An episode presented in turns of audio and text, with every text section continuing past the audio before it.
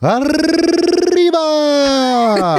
Är det Crunchy Nacho Arriba? Ja, man har blivit lite mexare här på senaste tiden när man har petat i sig en och annan crunchy nacho. Ja, får jag bara liksom rätta oss redan direkt. Grand Deluxe Crunchy Nacho, det är liksom hela namnet. Den är ju deluxe, den är ju så otroligt god den här början Gustav.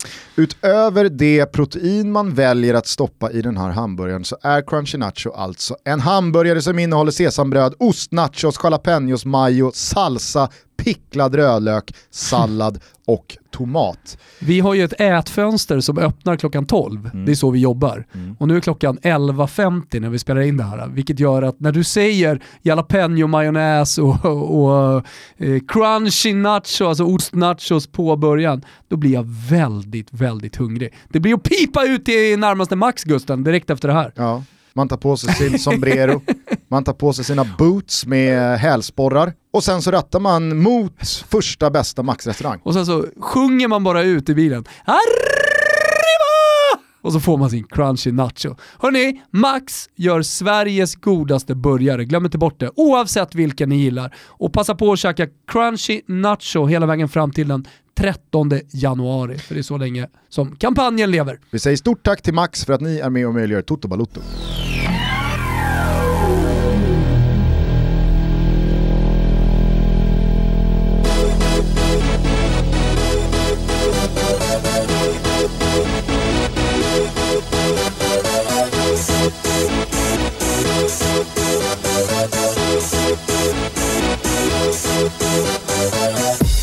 Balotto.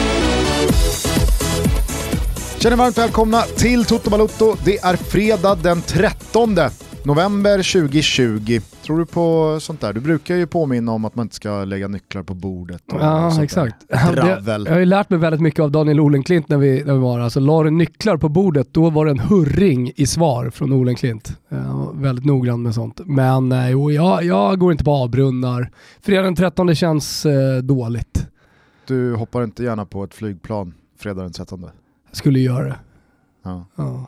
Jag vet inte, jag, jag känner att det där... Du känns cynisk där. Men man växer väl ifrån sånt där. Ja, det kanske man gör. Jag ja, dock är jag väldigt präglad av Sune Sommar fortfarande och Rudolfs tre spottlosker över vänster axel när han ser en svart katt. Vad är det så för? Va, jo, förstår du. Om du ser en svart katt gå över vägen så betyder det otur. Men om man spottar tre gånger över vänster axel så händer ingenting. Det där är bara skrock. Ja, ja, ja, ja, ja. Men jag har faktiskt klarat mig ganska bra hittills. Kanske just för att jag är lite skrockfull. Åh oh, herregud! Det är sju års olycka!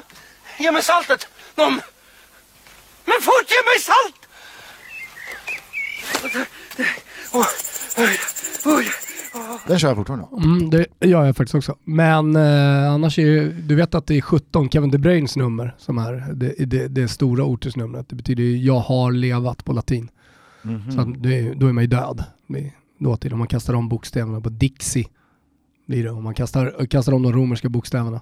Så har du lärt dig någonting idag. Hör ni? Lyssnar ni på Toto eller? Lär ni er någonting? Precis. Kan ha berättat det där förut dock, men då sitter det ännu tydligare nu. Ja. Eller så hör några det för första gången. Ja. Det är ju så, det, det ramlar ju in lyssnare för varje månad som går. Mm. Välkomna till Toto Balutto, här pratar vi... Och då är det någon som säger, vadå Dixie? Det är ju 50. Ja, nej men det är ju Vixi. Mm. Har levat. Ja. XV11, kasta om. Är du med? Nu är jag med. Nu är du med. Nu Härligt. Du här... äh, sitter och myser med Pandev. Ja, precis. Eh, jag skulle bolla upp då vad vi gör här i Toto Balotto. Här pratar vi nämligen om all möjlig tänkbar fotboll som både är inaktuell men främst aktuell. Och de här dagarna präglas ju väldigt mycket av den landslagsfotboll som spelas. Det var en väldigt ifrågasatt och bespottad träningslandskamp mellan Danmark och Sverige i förrgår. Desto roligare, desto mer på riktigt och desto mer känslor var det ju igår mm. när eh, fyra stycken playoff-finaler avgjordes. Du har redan nämnt Goran Pandev som alltså sköt Nordmakedonien till deras första mästerskap eh, någonsin.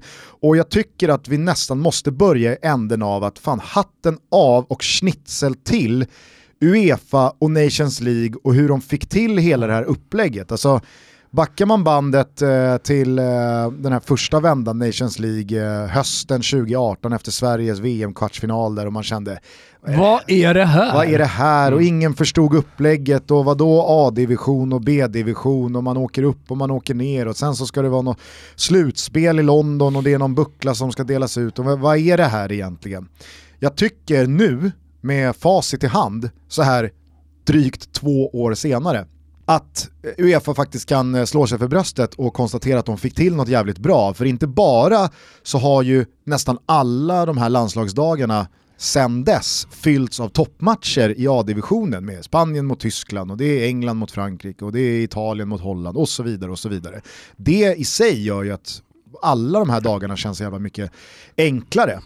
Det har blivit mycket färre träningslandskamper och på något sätt så känner jag också att jag mycket hellre ser de fyra sista platserna till ett EM-slutspel delas ut till mindre nationer mm. än att vi ska ta dem på rankingen 21-24 eh, för att få med de bästa lagen. Utan här ges möjligheterna till Georgien eller Nordmakedonien igår. Skottland är tillbaka efter 25 eh, år kommer det bli nästa år. Eh, det var ju extremt kul att se både Ungern och Island igår. Island som har fått smak på mästerskapen och Ungern som vill tillbaka och sådär. Så att, nej fan jag, jag, jag måste säga att det, det, har varit, eh, det, det, har varit jävligt bra det här. Ja, men fotbollen är ju så traditionell och man följer eh, det som alltid har varit är konservativt så det förslår. Det är så sällan man ser nya format och ser man nya format så är det ofta man blir besviken.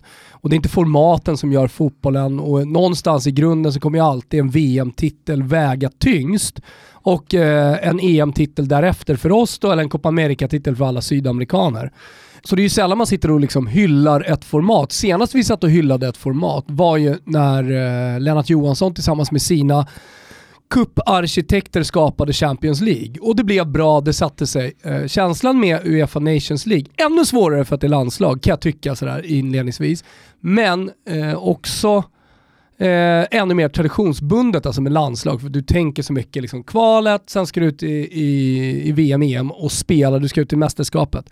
Skulle vilja bara flika in att det kanske mest hyllade formatet på senare år, alltså Champions League, det är ju länge sedan. Och med all rätt så har det hyllats. Men som vi har öst lovord, inte bara vi alltså, utan hela fotbollssverige, över det nya kuppformatet som inte är Cup, så nytt längre.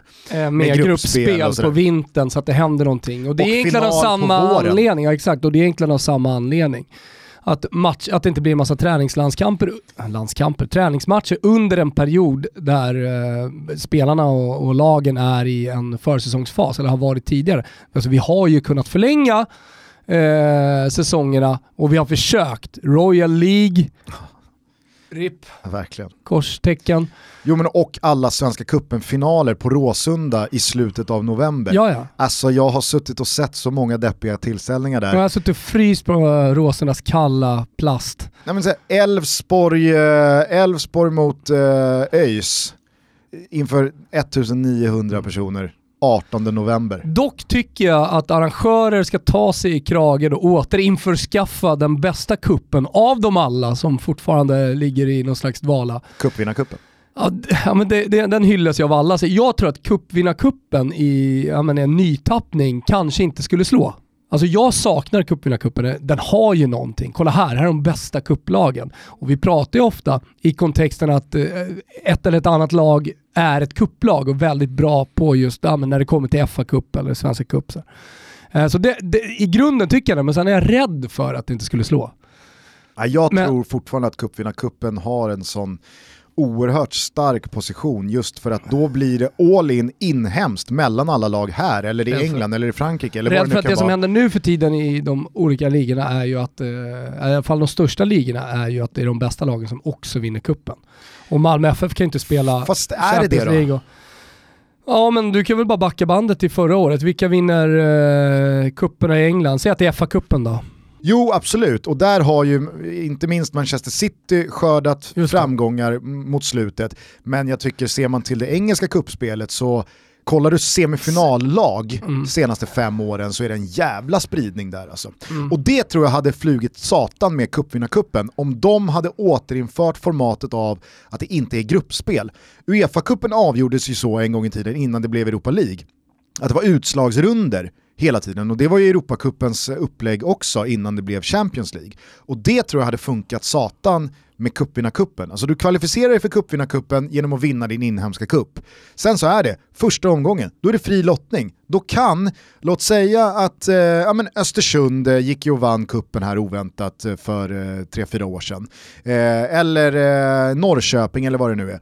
Ja, då finns det inga sidningsgrupper eller någonting utan då är det bara pang bom, där kom Napoli i första vändan. Och så är det hemma borta, åker ut så åker ut och då blev inte äventyret längre. Men går du vid, alltså, Precis, för det är ju kupp. Precis, men kupp nu för tiden är ju väldigt, i alla fall i min värld, har ju blivit efter så många år.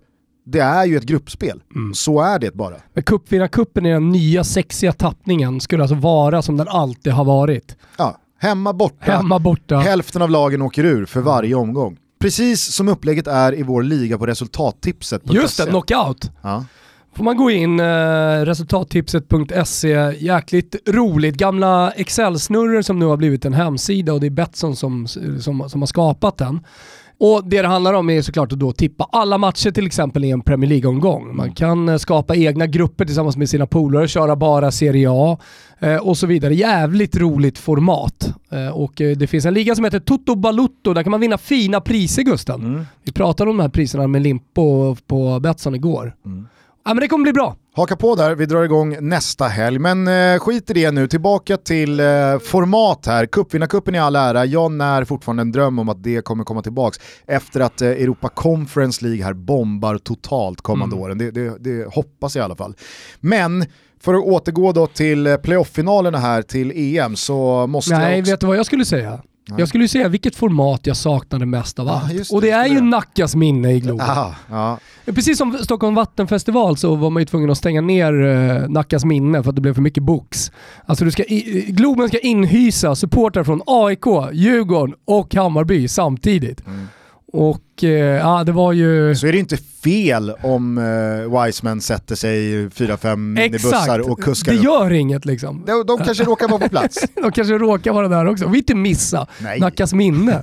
Herregud. Det är ju det är kanonfotboll. Ja, ja fan. Vad va härligt det ändå var, eller hur Gustav? Ja. ja, det var faktiskt otroligt. Och det är ju ett format som sannoliken också har hyllats unisont här. Ja. Så det är inte bara Champions League, men Nations League som mynnar ut i dessa playoff-finaler, först semifinaler. Äh, det blev jävligt bra och extra plus till att det var en match. Även fast då vissa lag fick hemmafördel, andra inte, så tycker jag ändå att det hade jävligt mycket att det inte var hemma borta just i de här eh, formerna. För det är så många matcher som avgörs i den första matchen och så blir den andra matchen bara att spela av eller det blir en matchbild där väldigt lite gynnar spänningen och dramatiken igår, det var ju helt sjukt. Alltså, det börjar ju med Georgien Makedonien som jag ska vara ärlig och säga, inte såg i dess helhet. Men när Pandev gör målet och känslorna är utanpå, förbundskaptenen gråter och ja men du vet, mm. Det var ju så jävla mäktigt så det, och att det, det är, inte. Och att det är just Goran Pandev som får göra målet. Ja. Vi ska då påminna alla som inte känner till det, man trodde att den långa framgångsrika eh, Pandev-karriären var över när han lämnade för Galatasaray och var ganska dålig i Galatasaray 2014 eh, då kändes det som att, ja ah, men okej, nu varvar den här gubben ner. Och då var han alltså 31? Då var han alltså 31, det kommer inte bli, det blir inget bra det här mer, utan eh, hans eh, storhetstid har varit. Och sen då, sen 2015 så har han spelat i Genoa, han har spelat 129 matcher, gjort 22 mål för Genoa. Och vi vet ju det, vi som följer och alla ni som lyssnar, den italienska fotbollen, att Pandev är en nyckelspelare fortfarande i eh, Genoa. Vi landar ofta i att hylla Zlatan Ibrahimovic som är äldre men fortfarande levererar på topp. Alltså Goran Pandev levererar precis som han gjorde en gång i tiden när han stod på, på sin topp. Det tycker jag verkligen egentligen. Mm. Eh, han började alltså, eh, köptes av Inter som en ung supertalang 2001 och sen så lite utlån som man gör i Italien, Spezia, Ancona, sen blev det Lazio och många älskar ju sin Pandev Lazio. Ja, det var ju ett, det Lazio var ett, Pandev. Det var ju ett helt hemskt Lazio de åren. Med Pandev och Rocchi och Ledesma. Jag älskar och, Lazio på den tiden. Det var ett vidrigt Lazio. Ja. Stefano Mauri. Mauri var där, ja. absolut. Usch, vilket lass jag, jag, jag älskar verkligen eh, det laget, även om jag åkte på en del torskar som Fiorentina-supporter mot just Lazio. Men sen blev det Napoli Eh, och det känner ju alla till. Eh, men i, i Genoa så har han fortsatt att göra mål och som han levererar. Att det är han igår som får göra det symboliska 1-0 målet för Nordmakedonien. Ja, men det, det är sådana här sagor som man bara älskar. Man tänker, när man ser det målet, fundera på det idag, sitter och pratar med dig om det. Tänker man, oh, men det var väl sista gången en sån där jävla grej händer. Mm. Askungens saga och allt vad det är. De, de dyker upp hela tiden i fotbollen. Ja, men det är ju det här jag återkommer till då. Uefa har ju verkligen lyckats kratta manegen för att de här spelarna som tillhör de här väldigt små fotbollsnationerna som aldrig har upplevt det här förut faktiskt ges en realistisk möjlighet att nå dit och uppfylla sina drömmar. Alltså det, det, det, är, ju, det är ju formatet att tacka att Goran Pandev faktiskt mm. kan skjuta Nordmakedonien till ett Europamästerskap. För utan det här upplägget så hade ju det såklart aldrig gått. Det är klart att Nordmakedonien Eh, en gång på hundra försök kan fälla en jätte i ett kval, men kvalet över 8, 10 eller 12 matcher kommer givetvis sluta med att de inte avancerar. Mm. Så att, äh, det var otroligt, det enda smolket i bägen, och det är väl inte direkt en pigg spaning så här i mitten av november 2020, det är ju just att det här är ju ögonblick och matcher som förtjänar fullsatta läktare. Alltså jag ja, tänker på när Mohamed Salah sköt Egypten till VM 2018 och det blir liksom total eh, pitch-invasion och eufori. Och jag älskar ju också när spelare hamnar på axlar Aha. på supportrar och bilderna som tas är liksom tusentals supportrar på gräsplanen, pyro, flaggor, halsdukar, rök, men två, tre, fyra, fem spelare som liksom höjs ovanför ytan för att de sitter på axlarna. Gärna då strippade på sina matchkläder och så vidare. Ner, ner till den lilla, lilla vita kalsongen, Y-fronten. Exakt, sloggy mm. Y-fronten, ja. ja. precis. Jag har alltid undrat var de köper de där. För jag har velat haft... Eh, Vet du vem som är urtypen för den vita Y-fronts... Eh, liksom Stefano Mauri är ju på tal om honom, han är ju inte dålig i Y-fronten. Nej, men å andra sidan så hade väl Mauri väldigt lite att fira och att då bli strippad på kläderna för. Vann de inte en del kupper ändå? Ja, vann väl någon kupp där, okej visst. Men det är en annan Lazio-spelare jag faktiskt Lazio, tänker på. Lazio, ett riktigt cupvinnarcupgäng. Atalanta för övrigt också ett cupvinnarcupgäng. Men du vet ju vilka som är cupvinnarcuppens allra mest cupvinnarcuppiga lag? Nej. Det är Parma. Parma ja. Parma på 90-talet. Mm. Det är liksom cupvinnarcupen. Mm, ja. Det är en annan Lazio-spelare jag tänker på. En gammal Lazio-spelare såklart. Eh, som är cupvinnarcupen? Nej, som är som skapt för att av supportrar bli strippad på sina kläder, stå där i bara liksom skor och strumpor och sen eh, ja, en, det är någon en, mittback en måste det vara. i en vit Y-frontkalling. Det måste vara mittback va, som nej, du tänker på? Nej, nej. För det är inte Rocky som vi precis pratade om. Verkligen inte. Det är tidigare än Rocky, men det är samma eh, icke-frisyr. Samma icke-frisyr tidigare än eh, Veron? Ja, som gjord för att stå avstrippad med Y-front och bara liksom låta folk dyrka honom. Ja. Där mår han inte dåligt. Det gör han sannerligen inte. La Brujita va? Den lilla häxan. Är det så i, i, i Argentina? Ja, han kallades för den lilla häxan. Mm, så var det ja.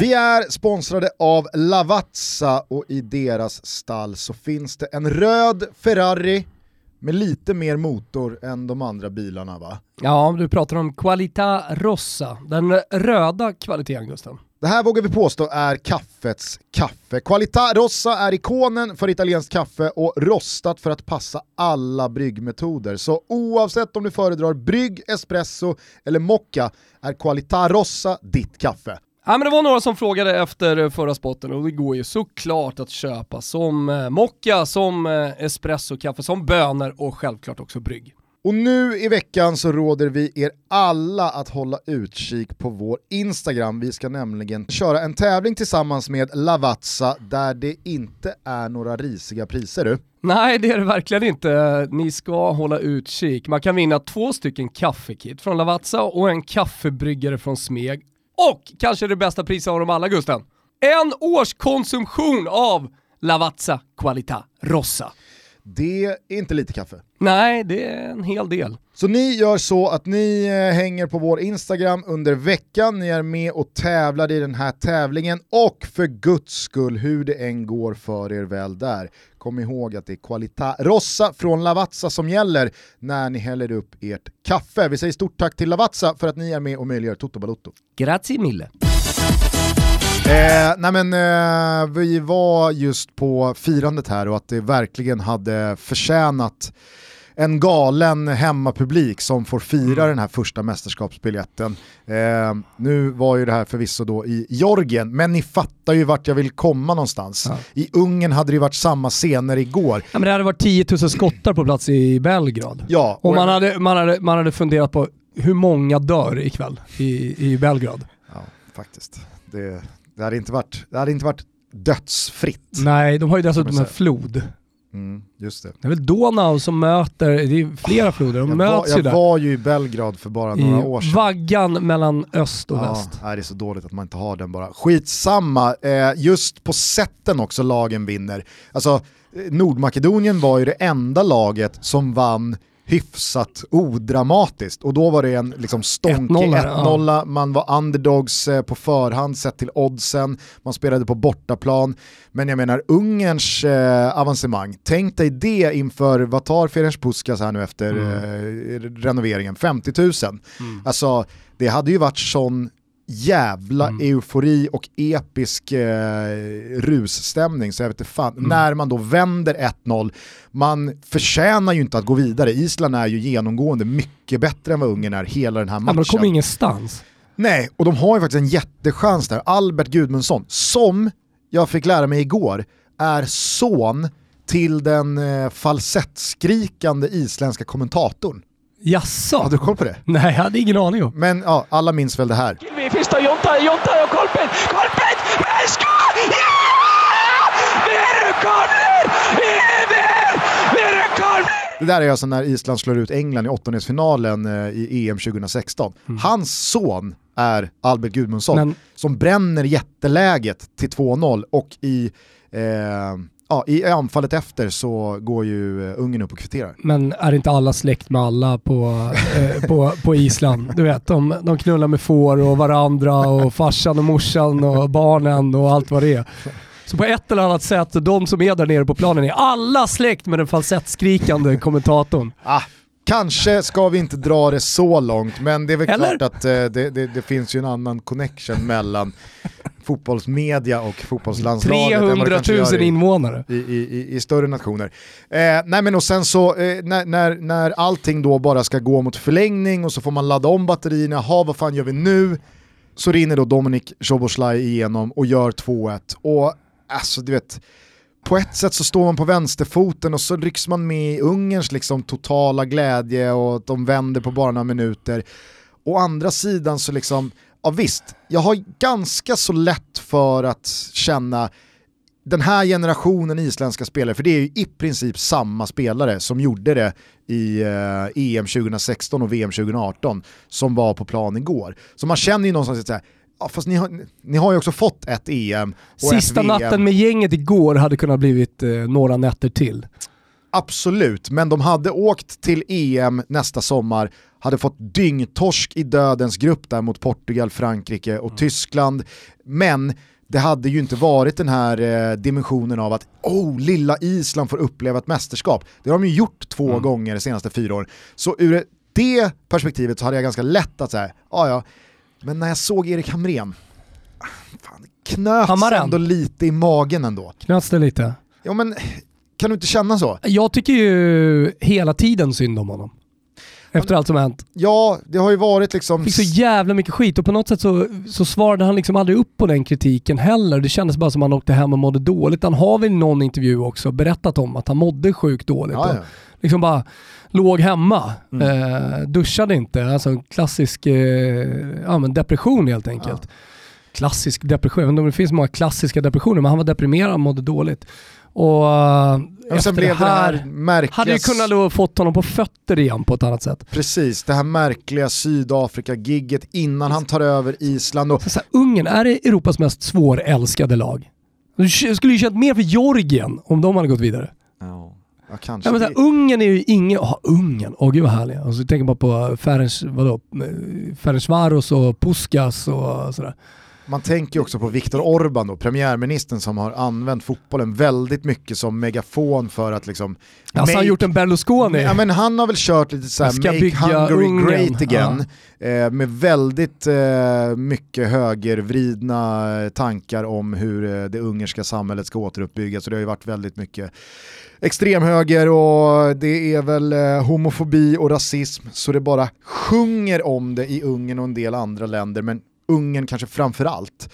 Mm. Eh, mycket där under flyktingvågen 2015 så var väl de liksom de som Ja, men de skulle och stänga bara, taggtråd Här och... kommer inte nej, en precis, enda Här passerar. in. Här Eh, kommer ingen förbi, kommer aldrig över någon mera. Exakt. Kan vi avsluta dagens avsnitt Gick med? man genom Salem centrum när man var 14 år och sjöng. Ja, jävla Eller, kanske inte jag, men dunderlåt. Folk. Eh, nej men visst, eh, Ungern svårälskade, Viktor Orban ännu mer svårälskad. Eh, men jag har inte så svårt att ändå känna empati Visst för annat budskap ska jag säga i den låten jämfört med Viktor Orbans budskap. Ja det får man säga. Ja. Men eh, just det där eh, halvsvajiga, märkliga gigget i Sydafrika innan Hamrén då tar över Island, som i det här landet är fortfarande väldigt mycket Lasse Lagerbäcks Island. Alltså Ja. det är ju hans gäng som fortfarande springer där ute på planen. Han tog dem från Lilleputt Blåbär ute i Nordatlanten till mästerskapen och han tog dem vidare från gruppen och han skulle bli president och, och så kommer liksom Erik Hamrén som fick lämna det svenska landslaget med ganska mycket svans me- mellan benen och Lagerbäck fick ju parallellt då liksom någon slags upprättelse för sin typ av fotboll som, jag vet inte, det var ju väldigt många som här hemma bara liksom, allt är förlåtet Lagerbäck, kom Ja. tillbaka och styr upp det som eh, Hamrén Hammar har shinat bort. Ja. Eh, och sen så har han ju då superförutsättningar för att ta dem till detta EM med då eh, ja, Nations League i A-divisionen, den köksvägen, så, alltså det, det ska man komma ihåg. Island förlorar sig alltså genom hela Nations League till den här playoff-semifinalen Exakt. mot Rumänien hemma. Sen så har de då en match kvar mot Ungern eller Bulgarien för att nå EM, alldeles oavsett hur det går i EM-kvalet. Så att det är så här jätteläge för Hamrén att lyckas och hade han lyckats igår, ja men dels hade han ju fått ta Island Då hade ju till... ingen tagit, tagit eh, precis som VM 94, där man kan prata om att Sverige hade en hyfsad väg ändå till semifinalen mot Brasilien och sen fick Bulgarien som inte brydde sig i match om tredje pris. Ingen hade ju idag pratat om att det var köksvägen eh, som tog dem till EM Nej nej, och att det var Lasse Lagerbäck. och väl där, alltså nästa sommar, så hade ju Island då haft samma grupp som Ungern nu får. Portugal, Frankrike och Tyskland. Världsmästarna, Europamästarna och eh, Die Mannschaft. RIP Ungern. Så det är så här, noll poängkrav. Det är ingen som kommer liksom tycka att herregud, Hamrén bombade och misslyckades med det Lagerbäck eh, lyckades med. Men att han hade tagit dem till Island hade förmodligen... Något av de där lagen hade ju säkert eh, Island, kanske inte rubbat, men i alla fall eh, gett en match. Men hade de lämnat på noll poäng så hade ingen Ingen hade lagt sagt någon något, men de hade förmodligen fått en eller två poäng. Ah, Två är, Två är mycket. Två är en för mycket. Två är, Två är en säga för mycket. jävligt mycket. Ja. Men hade Hamrén tagit dem dit så hade han dels fått fortsatt förtroende ett kval till mot eh, VM 22 med Island, är helt övertygad om. Hade han misslyckats där, då hade han fortfarande kunnat peka på EM-avancemanget med Island som förbundskapten där för att lösa ett till gig, säg att det är minst 18 månader, då är det så pass färskt om man hade fått sparken från det giget att han fortfarande kan använda EM-avancemanget med Island för ett jobb till. Alltså vi pratar sex år Ja. säkrat arbete och inkomst för Hamren som gled honom ur händerna på fyra minuter igår kväll och det är så jävla grymt det där fotbollsödet för vissa. För vissa så är de där minuterna liksom, ja men kolla, kolla Peter Gulaschi, Ja. den ungerska målvakten. Som Schnitzel, varför det är ska så han få tråkigt. schnitzel? för att han heter Gulasch så har man möjligheter, lite som när Axel Pileby efter fem äntligen i Sverige-svepet fick åka till Dalby och prata om hans eh, eh, vad, vad blir barndomshem. Ja. Och då gick han igång rejält och pratade om stenkyrkor och fan hans moster, han ville berätta allting om Dalby. Jaha. Så hade vi då möjligheten att ge en schnitzel till Gulasch här nu. Om Aha. jag hade tyckt att det var lite trevligt. Ah. Ja, Ja. Jag trodde det skulle En komma någon, ungersk målvakt som heter Gulasch. jag trodde det skulle komma någon slags ordvits från Pileby då när han var hemma på mammas Det kom gata säkert också. Det kom säkert också. Jag såg det bara på Instagram. Ja, Peter Gulaschi, han tvålar ju in Gylfi Sigurdssons frispark efter 10-11 minuter på ett sätt som är uppseendeväckande uselt. Alltså, han är ju usel. han är ju i alla fall en länk som jag alltid har tänkt så här. Inför den här säsongen så byter väl Leipzig ut Gulaschi. För att de kommer inte kunna ta den där Mm. Så här, de kommer inte Bundesliga-titeln. De kommer inte kunna gå så långt de vill i Champions League med en så pass svag målvakt. Han kommer, är man generös mot honom i en ligaguide så får han fyra getingar. Men han ska ju ha tre. Ja. Alltså det är en tregetingsmålvakt, så är det bara. Eh, men han har pumpat på där i Leipzig, tog ju steget från Salzburg. Han stod väl i eh, matcherna mot Malmö va? när de eh, Champions League-kvalade bort. Salzburg. Tvålar in den här eh, eh, frisparken och han gör det på ett sätt som är liksom att hoppa upp sådär efter 10 minuter i landets i särklass viktigaste landskamp på fyra år, alltså sen sist Ungern var i EM, och förmodligen den viktigaste landskampen på flera, flera år Det enda de framöver. inte ska göra det är att släppa in mål, för man vet att Island är stabila bakåt, de kommer vinna den fysiska matchen. Ja. Och då tvålar man in dem. Ja, men det regnar, bollen är blöt och Gylfi Sigurdsson skickar på den med ganska hög fart i liksom ribb... Man, alltså, han får ju lyfta lite från marken, den är någonstans i ribban. Tippa den bara till hörna. Ja. Det går inte det att misslyckas med att tippa den till hörna. Men han går upp och ska limma den över sitt eget huvud med regnvåta handskar i bra fart.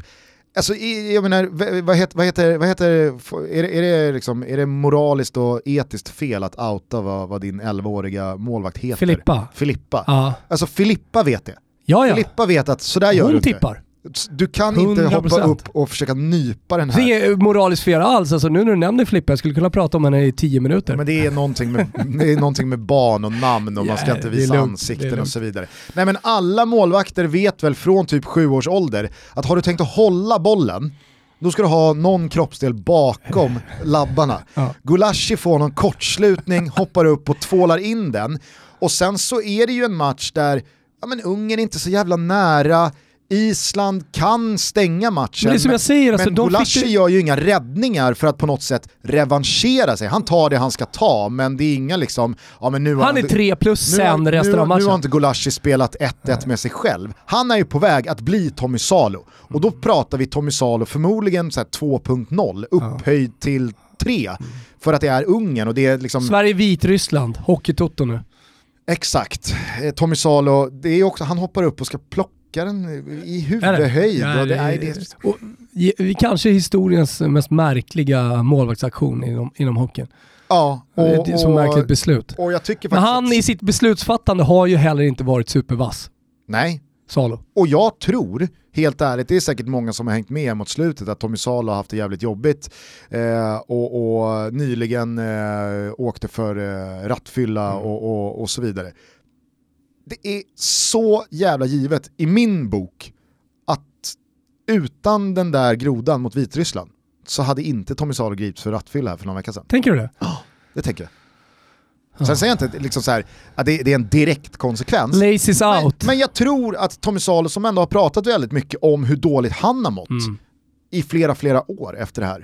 Det är väl klart att hade den där eh, grodan och blunden aldrig hänt så tror jag att jävligt mycket hade sett jävligt annorlunda ut för Tommy Salo. Laces out. Det kan eh, gå, gå jävligt snett. Och där tycker jag att Kim Källström som var expertkommentator igår hade jävla bra sinnesnärvaro som pratade om det här redan under matchen. Att det där, i Golashis fall då, det där kan vara en karriärsdefinierande eh, blunder han gör. Förmodligen hade det blivit det, Och eftersom det- man inte har så många karriärsdefinierande moments. Nej, och förmodligen inte speciellt många möjligheter kvar i karriären att för ungerska landslaget göra en insats som skulle vända på någonting. Så det, det vi landar i i slutändan, i och med att Ungern också kommer plocka noll poäng, eller också kommer plocka noll poäng, men Island hade gjort det har vi konstaterat. I EM så är vi glada att Ungern till slut vände på det för Gulashis skull. Ja, så jag tror att igår kväll, i natt, Det hade liksom slutat i Donau om tre år. i natt så fanns det inte någon mer lättad människa, kanske i världshistorien, Nej. än Peter Gulaschi. Nej. Ja, alltså det, det tror inte jag är för stora ord. Nej. Lättnaden han känner idag, nej, jag tror att den är... Den är lilla, lilla runken på morgonen, så det är total lättnad i hela kroppen. Eh, någon annan som nog var strax där bakom var ju Milan Skriniar. Alltså ni hör, det bara fortsätter när vi ska återge den här gårdagskvällen. För där var det ju samma sak. Alltså Milan Skriniar, en av få riktiga klassspelare i det slovakiska landslaget, spelar i stora Inter och är ju jämte Marek Hamsik liksom spelaren som ska göra det, som ska leda det här laget och skänka någon slags liksom slovakisk fotboll, är också en del av den allra högsta nivån. Han gör självmål på ett sånt fruktansvärt uselt sätt Ja. också. I 89-90 minuten mot Nordirland. Så, så löser ju de eh, avancemanget genom ett sent avgörande i förlängningen. Men där kan jag också tänka mig att Milan Skriniar, det är så här, äh, så lättnaden han Ja, han, han har ju, till skillnad från alltså. Gulaschi, många möjligheter att eh, vara karriärsdefinierande i, i, matcher framöver i och med att om man inte spelar i Inter så kommer han spela i ett annat storlag som, eh, som utmanar om titlar. Ja. Och han kommer ju att summera sin karriär med flera fina titlar, det är jag helt övertygad om. Och där är det ju eh, Michal Doris som hoppar in, jag läste in mig lite på honom. Det är Ja. också så här, det är också ett spelaröde som bara definieras av en sån här kväll. Annars hade det varit en icke-parentes i fotbollshistorieskrivningen för all framtid. Jag hade aldrig ens liksom lagt mitt öga på det namnet. 32 bast, hoppar in, har en eh, medioker cypriotisk klubblagskarriär, har harvat runt där bland lagen och nu är han i Omonia. Jag tänkte om han var kvar och spelade med Danny Larsson. Det hade varit fint. Hade vi ringt upp och fått oss en, en story. Hade vi fått det? Jag tror inte det. Det, det hade väl varit liksom så här, nej, det finns inte mycket att säga. Nej, så för hade att det finns inte mycket att säga om Nej. den spelaren. Det är liksom en, det är en axelryckning till karriär och fotbollsspelare, men han blir en nationalhjälte Fint, över en fint natt. att Danny Larsson eh, då benämner honom som axelryckning till människa. Ja, det, är, det är ju ett personlighetsomdöme jag kan tänka mig att Danne ofta använder sig av. Eh, men ja, men det, det är också så jävla fint med sådana här kvällar när sådana spelare är i hela den europeiska befolkningen som är fotbollsintresserades blickfång en kväll som igår. Och nu ska Slovakien möta Sverige i gruppspelet Det är en kväll som eh, många sportjournalister väldigt glatt och gärna skulle benämna som det är sådana här kvällar hjältar föds. Verkligen. Och Men med hjältar kommer också syndabockar. Ja, visst. Och det, det är väl, eh, det är väl Fan, där att- borde vi på uppstuds ha en lista på topp fem syndabockar genom fotbollshistorien. Där Liksom, har ju... eh, Steven Gerrard halkar. Steven Gerrard halkar, Men han, nu Andres- är han andra karriärsdefinierande ögonblick. Eh, Andres vänder en Champions eh, League-match själv. Liksom. Andres Escobar är väl eh, liksom eh, Han, är, han måste vara topp. mycket, mycket tragiskt ansiktet utåt för syndabocken. Ni som vill lyssna på ett helt avsnitt eh, om eh, Escobar kan lyssna på Never Forget. Då går man in på Spotify. Vi berättar tidigt, ett av de tidiga avsnitten om honom och hans eh, livsöde. Verkligen. Eh, nej men eh, det är väl klart att eh, listan på syndabockar också kan göras väldigt lång. Men, eh, Men det blir ofta så här straffmissare, men jag tycker inte att de är så stora syndabockar, även om de själva kanske känner det där och då och några säkert bärt med det vidare i livet efter karriären. Så tycker jag personligen inte att de är så stora syndabockar. Jag ser inte på Olof Mellberg som missade straff i EM 2004 när Sverige skulle gå till final, det var så jävla bra alltihopa, som någon stor syndabock. Jag tänker inte på Roberto Baggio och andra stora som har missat straffar som här, att det blir karriärsdefinierande. Nej. Nej, För det är precis. för slumpartat att slå straffar så att säga. Det, det, det- det, är mer såhär, så- Gulaschi, det, det, han är ju syndabock. Det enda man vet med en straffsparksläggning är att någon till slut ska missa. Exakt. Det, det, det, det är det enda som kommer hända. Mm. Eh, men eh, du kan ju nämna John Terry där också som, Ja, som halkar på. Chelsea. Men, men det där räddades ju också upp av att Chelsea sen gick och vann Champions League fyra år senare Exakt. och Terry fick vara med. Och, Exakt. Det är mycket mer karriärsdefinierande. jag känner också på samma sätt eh, som kring Island där att när man såg de nordirländska spelarna deppa så hade ändå jag ganska lätt för att säga, ja, fast ni, ni var ju med sist. Det har inte hänt så mycket med någon ny, ung, spännande generation. Det var inte någon spelare man kände att nej, det blev inget stort mästerskap för den här spelaren. Nu är det hans tårar som visar det, att det, det, det blev ingen fest. Alltså det, Det finns var- ju, det finns ju kille i Bologna liksom. och sen så har du han i IFK Norrköping. Alltså det är klart att så här, visst, det kommer komma isländska spelare vad det lider också. Ja men nu pratade jag om Nordirland Ja. eh, och att de också fick vara med sist det begav sig så att när de deppade igår så kände man äh, jag var mest ledsen ur svensk perspektiv och alla de supportrar som förhoppningsvis hade varit på plats nästa år då och sett Sverige-Nordirland och fått liksom matchupladda med de nordirländska fansen eh, och, sjunga, och sjunga Will Griggs on fire och alltså den biten. Det är ju ett dropp ner till Slovakien. Alla slovaker får ursäkta, men jag, jag, jag tar nog gift på att eh, liksom, eh, prepartitan med nordirländarna på brittisk mark är ju strået roligare Ja, än vad den är tillsammans med slovakerna. definitivt. Eh, Så att, Jag hoppas du har fel egentligen, vi får väl se. Det kanske är det så att, ja, om det nu tillåts någon publik, om vi nu ens kommer spela EM på olika platser runt om i Europa. För det pratas väl ganska mycket nu om att eh, mästerskapet ska läggas i Ryssland. ryssen är redo. Jo men de är ju också redo, Ja, ja. så det är egentligen inget konstigt. De hade VM nyss, de löste det på ett exceptionellt bra sätt, det var organisa- organisatoriskt perfekt, eh, alla var nöjda och glada. Big Daddy Vlad, han Ja. eh, nickar ju bara när han får frågan från Seferin. Are you ready Vladimir? Yes. well of course. Ja. Jag tror inte han ens kommer upp till Putin. Nej. Nej. Men, eh, men Putin är ryktas ju om att han har Alzheimers nu. Va? Ja. Också rykten. Jag har ingen aning. Rykten om det. Jag hade inte velat vara den som startade det ryktet när eh. Big Daddy Vlad får tag i en. verkligen inte. Men eh, oavsett var eh, och hur EM avgörs så kommer ju då Slovakien ingå i Sveriges grupp tillsammans med Irland och Spanien. Eh, finns det någonting att säga om liksom, den sportsliga skillnaden för svensk del, Nordirland, Slovakien? Ökar eller minskar Sveriges chanser till avancemang? Jag tror, jag tror inte att det kommer påverka överhuvudtaget. Och Sen så plus man vet inte vad det är för lag som Slovakien kommer, på, kommer med, vilket lag hade Nordirland kommit med, vad är det för form på dem. Eh, det man kan säga är att när Nordirland var med det eh, gick ju bort, raderades ju lite grann med tanke på att Wales gick hela vägen till semifinal. Det pratades om Island och, och sådär, men Nordirland gör ju ett supermästerskap eh, och det är då man ska liksom minnas det på något sätt och, och tänka att eh, Nordirland är ett cupvinnarcupen-gäng. De är bra när, när det gäller, så att säga. Vad fint att se Kyle Lafferty igår igen. Ja, det var Som otroligt. Alltså, playboyen från eh, Sicilien. Han är tillbaka i Italien nu va? i Regina. Ja, i Regina. Där, Jävla karriär. Han hatar ju inte Syditalien, Kyle Lafferty. Nej, tror- Satan vad han knullar där nere. Och jag tror inte Syditalien hatar Kyle Lafferty. De har omfamnat honom, men det, det man gillar med Kyle Lafferty det, det är att han, han har ju verkligen tagit livet i Syditalien till sig. Han är ju ett ansikte utåt i, eh, på Nordirland säger man va. För eh, det italienska. Det kommer ju komma Lafferty-pasta eh, om några år. Det är jag säker på. Det låter inte... Det låter inget bra, men Nej. han är Chicho, det är liksom eh, hans, hans smeknamn. Ja.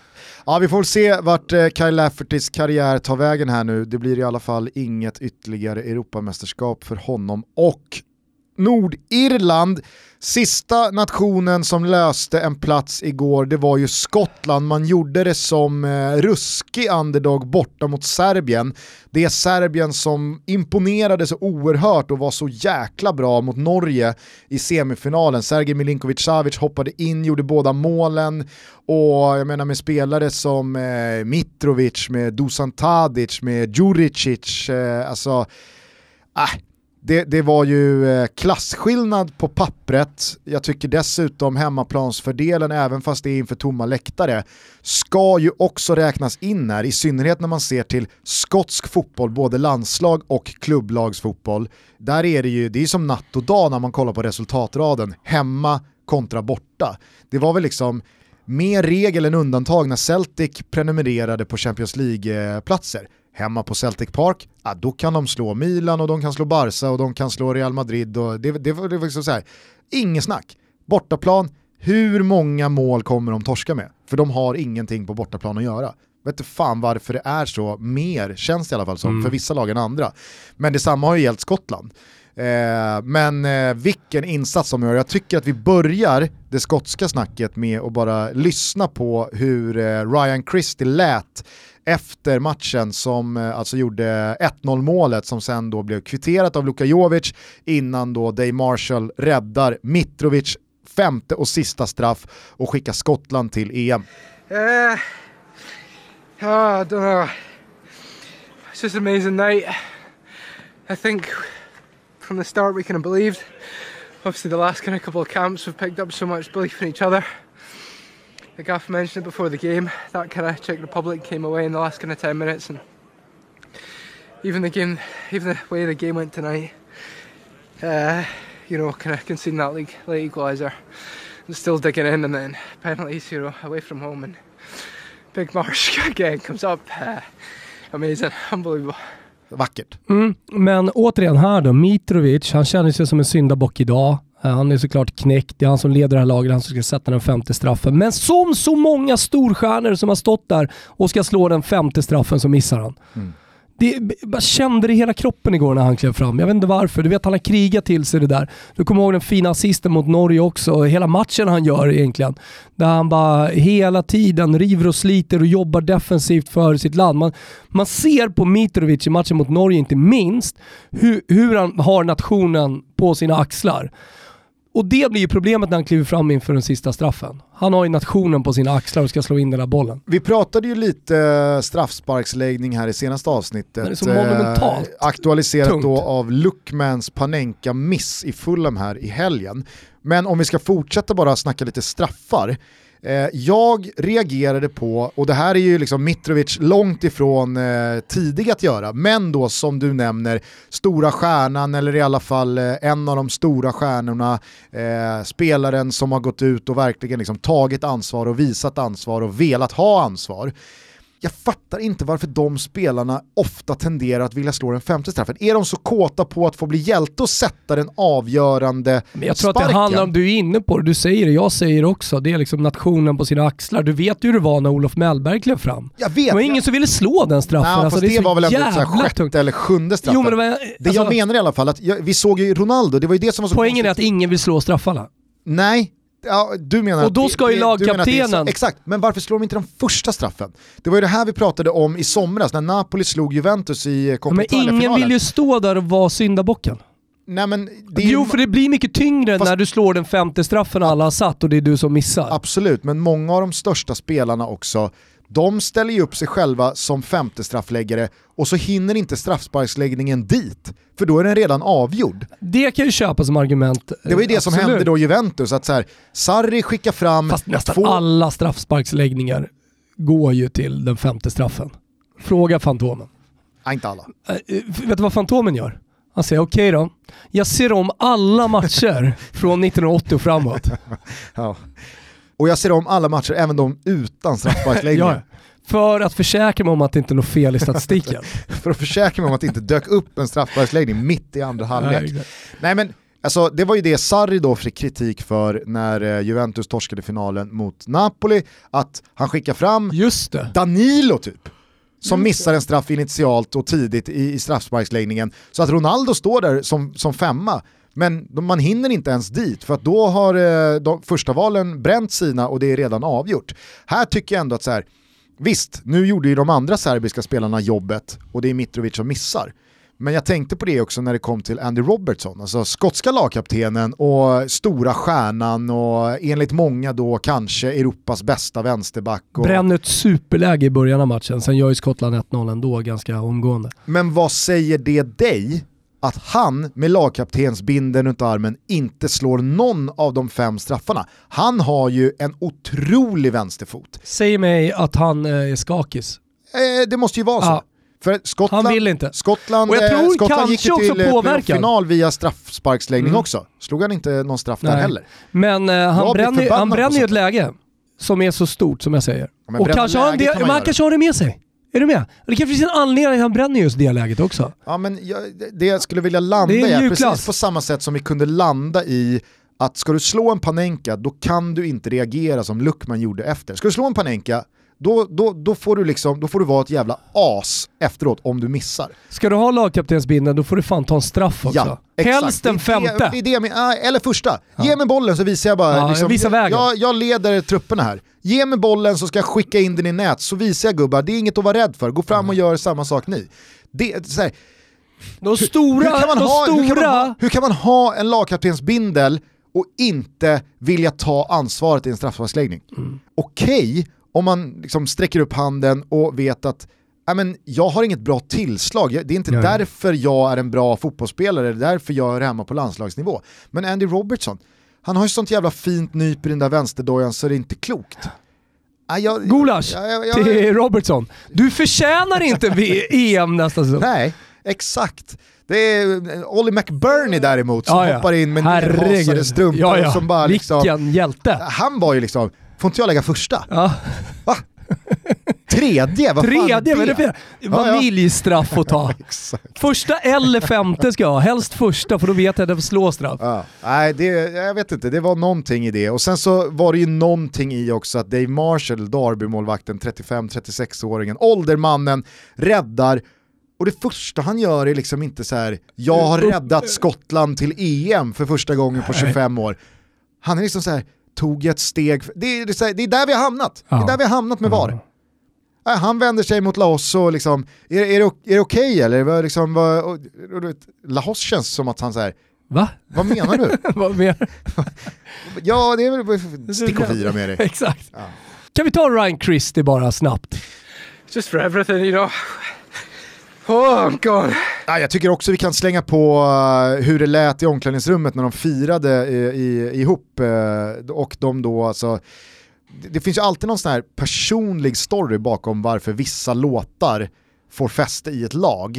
Eh, det är väl, eh, jag såg inifrån eh, Bayern damers eh, omklädningsrum här nu när de gick upp att Ja. det är den här Sarek va? Jag ska följa Jo, dig det- genom Det är en... Generationsgrej. ja men exakt. Ja, Men det, ja, det, den, den rullar ju på varenda, har du inte varit ute? Du är ju ung. Alltså på Spybar typ. Alltså på, uh, åker du ner till Tylösand på sommaren det är coronatider så är ju den rullad och så ska alla då Ja, alltså- fylla i med och vi hatar AIK, eller hur? Ja visst, absolut. Men det är ju, liksom så här, det är ju en svensk one-hit wonder-klassiker. Jo men den har ju fått fäste på nattklubbarna. Ja, jag säger bara att någon har ju personligt tagit den till sig och implementerat den i laget så har den fått fäste i omklädningsrummet så blir det deras låt. Det är ju inte... Men så här svårt att säga att det är Bayerns damers låt. Det är alla unga människor men som är ute och festars låt. Men jag förstår vad du bara, menar. Hade, de sjung, hade, det, hade det läckt ut bilder inifrån omklädningsrummet och de hade sjungit We are the champions med Queen så hade man ju inte tänkt Vissa lag gör ju det. Personlig relation till den här låten. Den är ju, den är liksom så här, den är som gjord för att Mm. nå in dit. Jag vet, men det blir alltid fel när We Are The Champions går i ett omklädningsrum. Man tänker det är så stor pampus, ska alla sjunga. Ofta är det portugiser eller, eller eh, italienare eller någonting som inte kan. Och så kommer fel och så blir det inte det där stora pampiga utan det är bara skränigt. Den där, eh, den är enkel för eh, ett eh, omklädningsrum, ett svenskt omklädningsrum, sjunga med i. Ja. We Are The Champions, sällan det blir så bra som man eh, önskar. Precis på samma sätt som det blir fel varje gång i Italien när lagen spelar sin eftermatchlåt. I- Alltså, vissa har ju då innon igen, typ Juventus. Eh, Roma har ju liksom Roma, Roma, Roma inför, men sen Grazie Roma. Inte- Inter har ju den bästa eftermatchen-låt som alla tror är innon, det är Amala. Ja exakt. Den går ju alltid efter va? Och eh, Milan har ju liksom... Milan, Milan har ju den här oerhört mäktiga Milan, Milan. eh. Men, kan inte hålla på och spela de där låtarna när de har torskat Nej. eller kryssat. Det blir så jävla förbannat. Knäpptyst! Det är så- Då bara jag vet inte hur- Amala, pazza inte Amala! Jag vet inte hur många gånger Eh, Roma har tappat in 1-1 mot Udinese i 88 och sen hör man du-du-du-du. Du-du-du-du-du och man känner bara nej, nej, Nej, nej. inte nu. Det är, liksom, det är inte läge att liksom köra någon liten munter grazie Roma här. Men eh, visst, det blir fel eh, i, i de lägena. Vart jag skulle komma med det här var ju då att det skotska laget kör Yes sir, I can boogie. Den här gamla disco-dängan från eh, sent 70-tal. Kan det vara?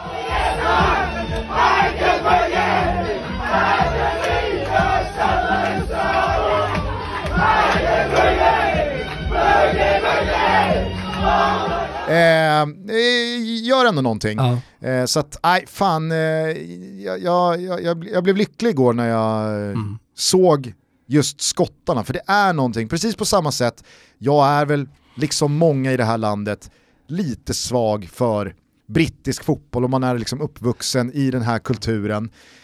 Men det är ju någonting med just britternas sätt att fira som Ja men de kan definitivt fira, det kan de göra. Sen så känner jag med alla serbiska polare som eh, nu gråter och är, är, jag tror de är mest sura om jag ska vara ärlig. De hittar ju alltid syndabockar och någon jävel förbundskapten eller vem det nu är. De kanske går på Mitrovic, jag har ingen aning. det är ett par eh, svordomssalvor som, Det är eh, några Jebemti och som, följt av... som eh, byts mellan eh, gubbarna på barerna runt om eh, Ja, ja. I, i Serbien Ja, ja. idag.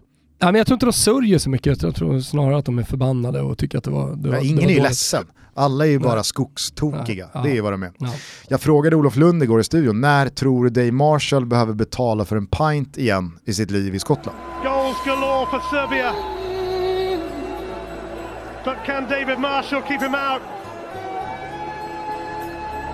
Alexander Mitrovic has to score for Serbia. And Marshall has saved!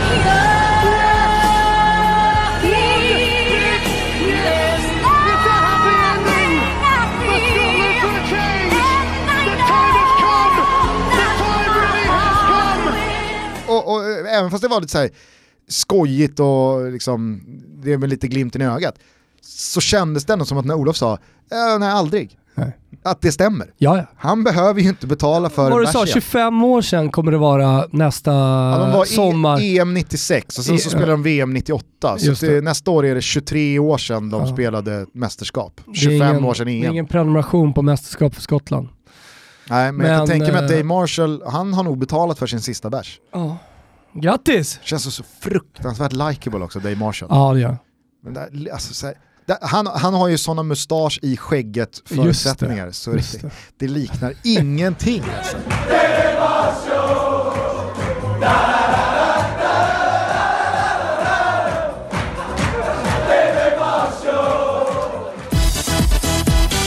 Vad gäller Sverige dessa landslagsdagar så var det inte någon klang och jubelföreställning på Bröndby stadion i förrgår. Det var ju en medialt extremt ifrågasatt match. Många har ju såklart koll på det. Många har också givetvis gått vidare från den här deppiga 2-0-torsken.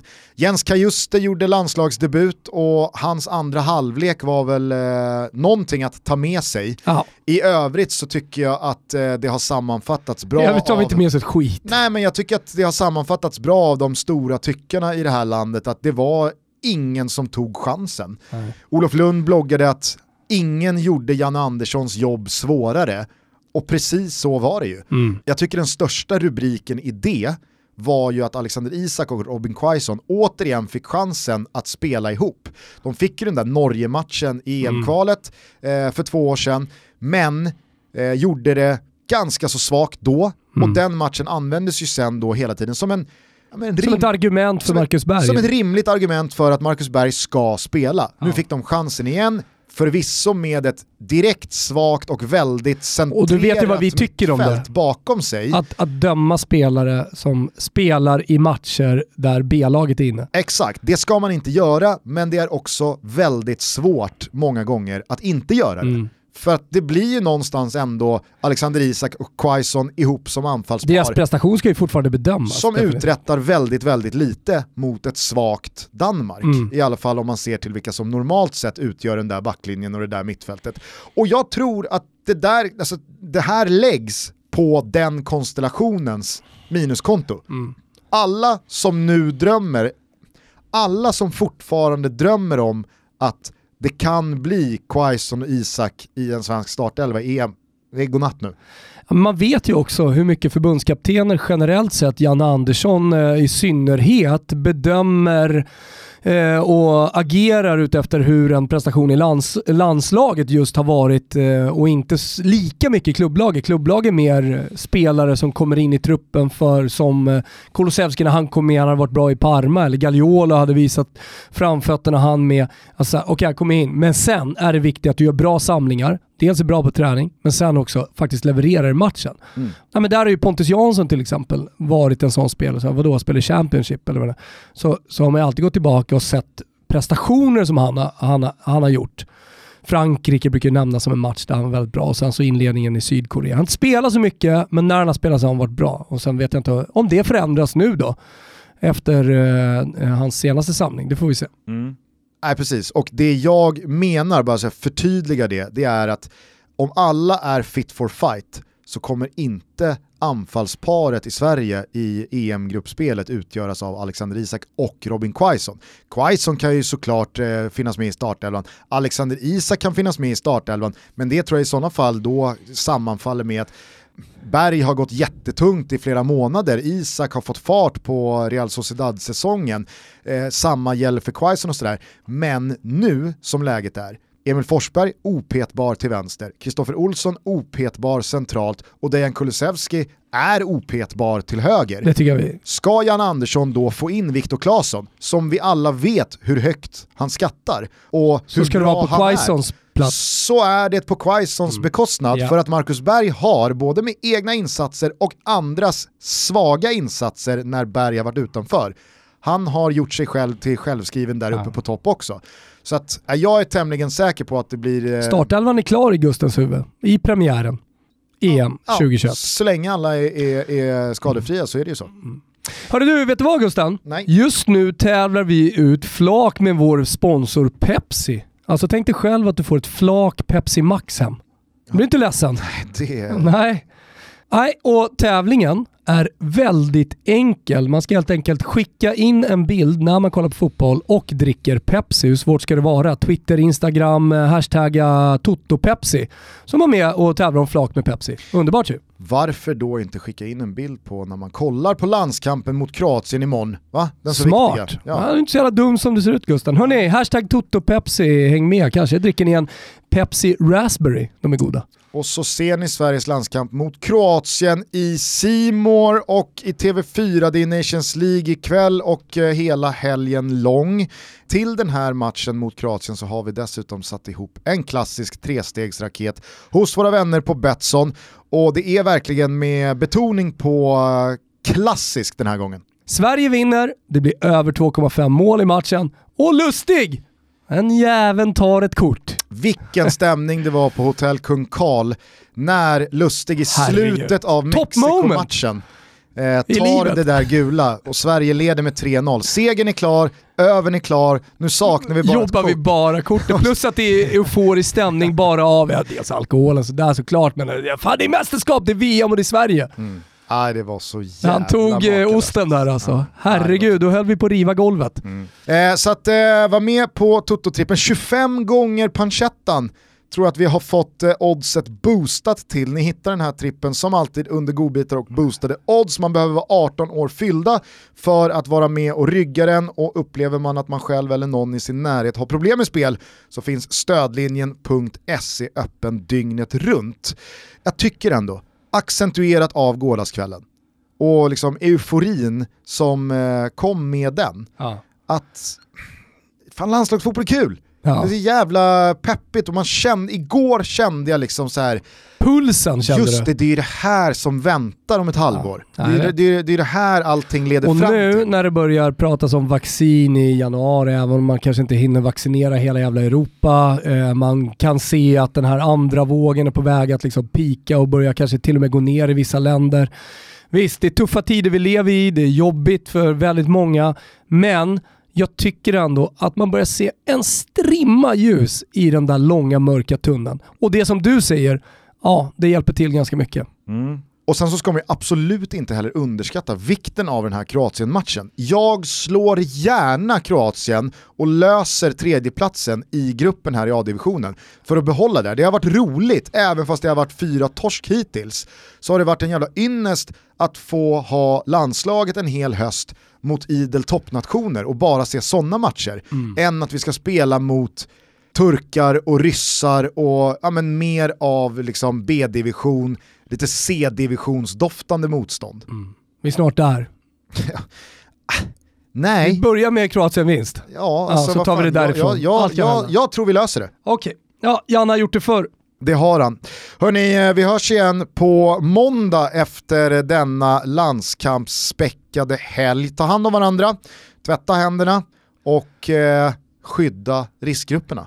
Ja, ja precis. Jag, jag, jag, jag har en skev skalle Gusten och tänkte någonting annat när du sa skydda. Eh, så jävla kul att ni lyssnar. Fortsätt lyssna. Tell all your friends! Och så kör vi Never Forget tysk vecka nästa vecka Gusten. Här får ingen passera. Här kommer ingen förbi. Kommer aldrig över nå mera. Så gå är du snäll om ditt liv är kärt.